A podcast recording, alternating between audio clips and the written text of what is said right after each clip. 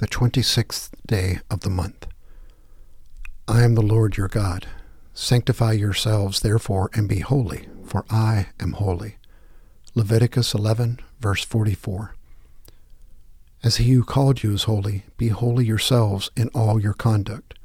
1 Peter 1, verse 15. Today we consider what it means to say that the church is holy. There is much misunderstanding about the meaning of the term holy. Too many seem to think it is merely entirely good, without flaw. That may serve us well when speaking of a holy God, but a perfect church? Hardly. At root, holiness instead has to do with being set apart, indeed, with being different. In the commandments, when God called for one day a week to be holy, God meant that this day was to be set aside as different from the other six, distinctive in its practices. So also the Hebrew people were to exhibit holiness by refusing to bow down to the idols worshipped by all the neighboring nations. Similarly, the church is called to live out in the world ways of being and doing that are alternatives to accustomed standards and customs. This means that far from being embarrassed when its ideals are at odds with accepted ways, the Christian community should revel in what it distinctively has to offer to the world. When the lives of people are being ruined by oppression and the church protest, we are exemplifying holiness. When greed goes unchecked, even applauded, and Christian people cry out, Enough! We should rejoice that we are fulfilling our calling to be different for the sake of what is right. How willing are we to be considered out of step with society in order to be holy? Who wants to be labeled as odd, after all? But we are called to be a holy church, not a club that panders to whatever is currently popular. Opening prayer. O oh God, our help and our hope, holy is your name, unlike every other name we know. Holy are your ways beyond the reach of earthly imperfection. Holy are your people, called by you to show the world a new way, a new hope. Calls us to be what you call us to be. Through Jesus Christ, who died for being different. Amen.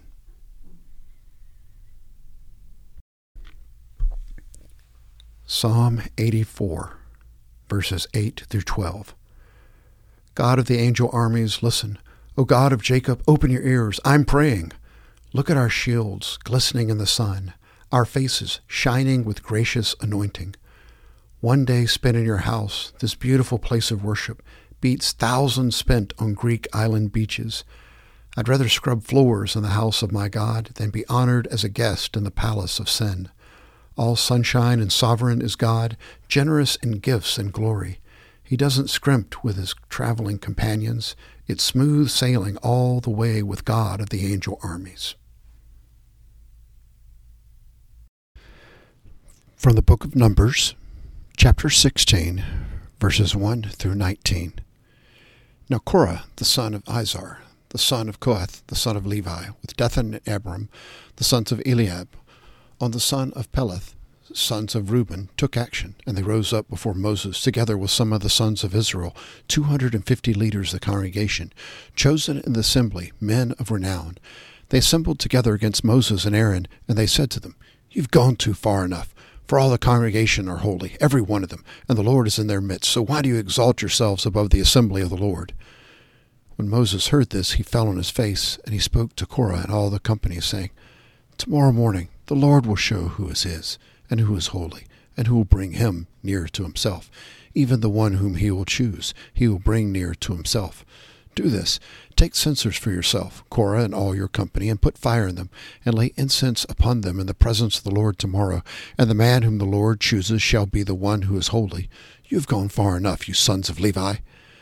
Then Moses said to Korah, Hear now, you sons of Levi, is it not enough that the God of Israel has separated you from the rest of the congregation of Israel, to bring you near to himself, to do the service of the tabernacle of the Lord? And to stand before the congregation to minister to them, and that he has brought you near, Korah, and all your brothers, sons of Levi, with you. And are you seeking for the priesthood also? Therefore, you and all your company are gathered together against the Lord. For as for Aaron, who is he that you grumble against him? Then Moses sent a summons to Dathan and Abiram, the sons of Eliab, But they said, We will not come up. It is not enough that you have brought us up out of a land flowing with milk and honey to have us die in the wilderness, but you had also lorded over us? Indeed, you have not brought us into a land flowing with milk and honey, nor have you given us an inheritance of field and vineyards. Would you put out the eyes of these men? We will not come up. Then Moses became very angry and said to the Lord, Do not regard their offering. I have not taken a single donkey from them, nor have I done to them any harm any to them. Moses said to Korah, You and all your company be present before the Lord tomorrow, both you and they along with Aaron. Each of you take his fire pan and put incense on it, and each of you bring a censer before the Lord.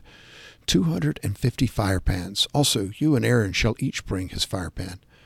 So they each took his own censer and put fire in it, and laid incense on it. And they stood at the doorway of the tent of meeting with Moses and Aaron. Thus Korah assembled all the congregation against them at the doorway of the tent of meeting, and the glory of the Lord appeared to all the congregation. From the book of Romans, chapter 3, verses 21 through 31.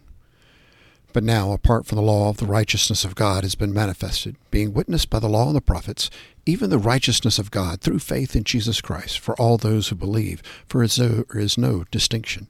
For all have sinned and fall short of the glory of God, being justified as a gift by his grace through the redemption which is in Christ Jesus, whom God displayed publicly as a propitiation in his blood through faith this was to demonstrate his righteousness, because in the forbearance of God he passed over the sins previously committed, for the demonstration, I say, of his righteousness at the present time, so that he would be just and the justifier of the one who has faith in Jesus.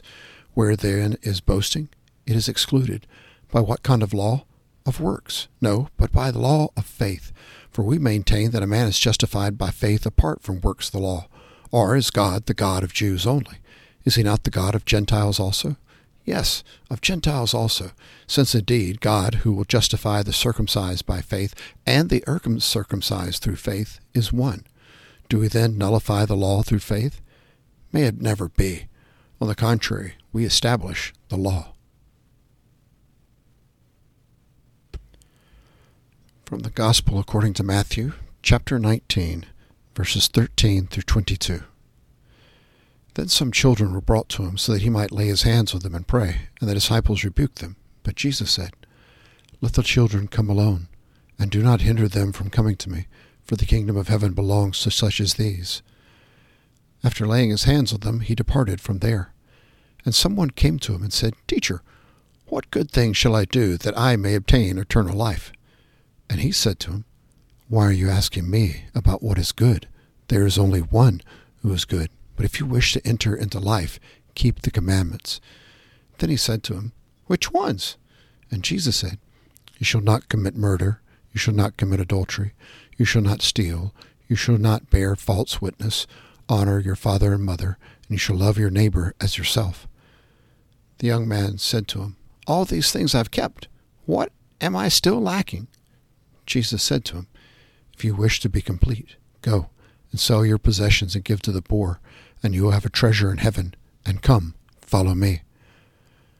But when the young man heard this statement, he went away grieving, for he was one who owned much property. These are the readings of the words of God for the people of God. Thanks be to God. Monday's Prayer. Remember, O Lord, all for whom we prayed while gathered yesterday in public worship. Teach us how best we may serve them with deeds of love and kindness. Forgive us for any whom we neglected in prayer. Help us to open our hearts to the needs of all. Grant that what you taught us to do we may both ponder and perform. We bless you for the signs of your love revealed in bread and cup by these gifts, grant us not only hope until we gather at the heavenly banquet, but also graciousness that we may share with others among us the fruits of this earth. If anyone made a profession of faith, baptism, confirmation, or reaffirmation, please lift up their name at this time. Make firm and steadfast the faith of those who yesterday made covenant promises in the midst of the congregation that they may be worthy disciples, Remind us continuously to keep the promises we have made to them as sisters and brothers in Christ Jesus. Bind into one company of hope and one community of service all that you have made and redeemed by the sacrificial life and death of Jesus, our risen Lord. Amen.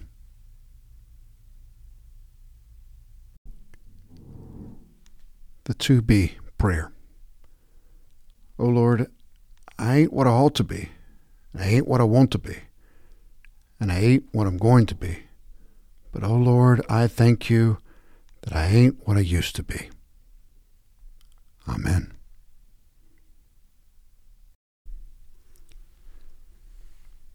The Lord's Prayer, current ecumenical text. Our Father in heaven, hallowed be your name. Your kingdom come, your will be done, on earth as in heaven. Give us today our daily bread. Forgive us our sins as we forgive those who sin against us. Save us from the time of trial, and deliver us from evil. For the kingdom, the power, and the glory are yours, now and forever. Amen.